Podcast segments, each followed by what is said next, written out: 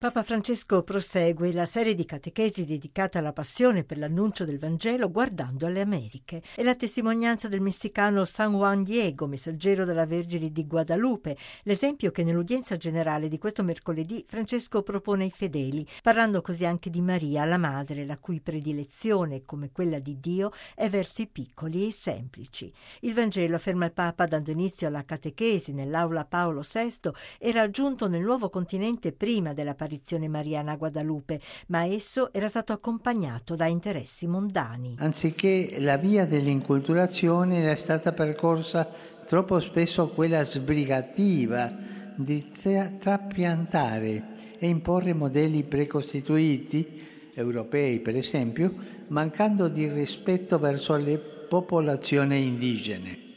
La Vergine di Guadalupe invece appare vestita con gli abiti degli autoctoni, parla la loro lingua, accoglie e ama la cultura del luogo. Il Papa osserva che il Vangelo si trasmette nella lingua materna, quella più adatta ad essere compresa dalla gente, e coglie l'occasione per ringraziare le mamme e le nonne, che sono le prime annunciatrici della fede a figli e nipoti.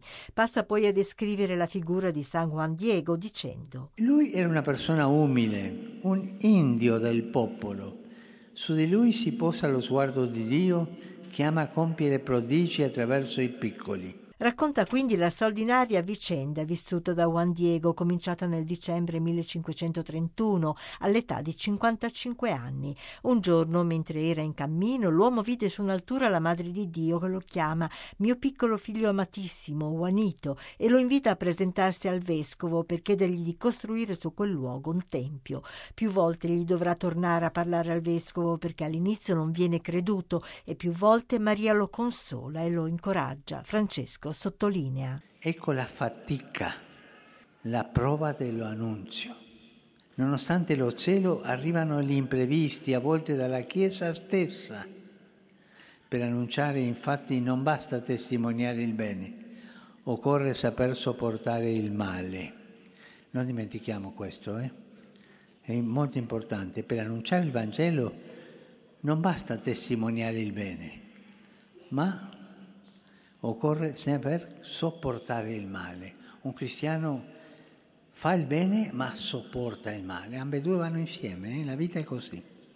Anche oggi in tanti luoghi per inculturare il Vangelo e evangelizzare le culture occorrono costanza e pazienza, occorre non temere i conflitti, non perdersi di animo.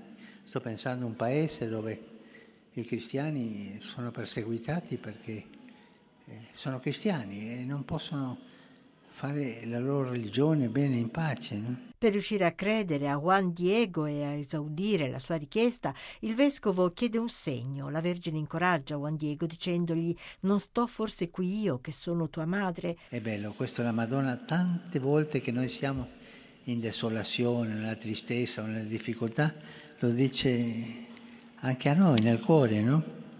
Non sto forse qui io che sono tua madre, sempre vicina per consolarci e darci la forza per andare avanti. Ed è la Vergine stessa che, seppure è inverno, invita l'indio a raccogliere dei fiori sulla sommità del colle e a consegnarli, portandoli nel mantello al vescovo. Ed ecco, sul tessuto del mantello appare l'immagine della Madonna, quella straordinaria e viva che conosciamo noi nei cui occhi sono ancora impressi i protagonisti di allora.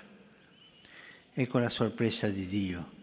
Quando c'è disponibilità, quando c'è obbedienza, Egli può compiere qualcosa di inaspettato, nei tempi e nei modi che non possiamo prevedere. Così il santuario viene costruito e Juan Diego dedica la sua vita all'accoglienza dei pellegrini e alla loro evangelizzazione e il Papa conclude. È questo che succede nei santuari mariani, meta di pellegrinaggi e luoghi di annuncio, dove ciascuno si sente a casa perché è la casa della mamma, è la casa della madre e prova la nostalgia di casa, cioè la nostalgia da dove sta la madre, il cielo. Lì la fede si accoglie in modo semplice, la fede si accoglie in modo genuino, in modo popolare. E la Madonna, come disse a Juan Diego, ascolta i nostri pianti e cura le nostre pene.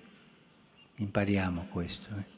Quando ci sono difficoltà nella vita andiamo alla madre e quando la vita è felicito andiamo alla madre pure a condividere questo. Abbiamo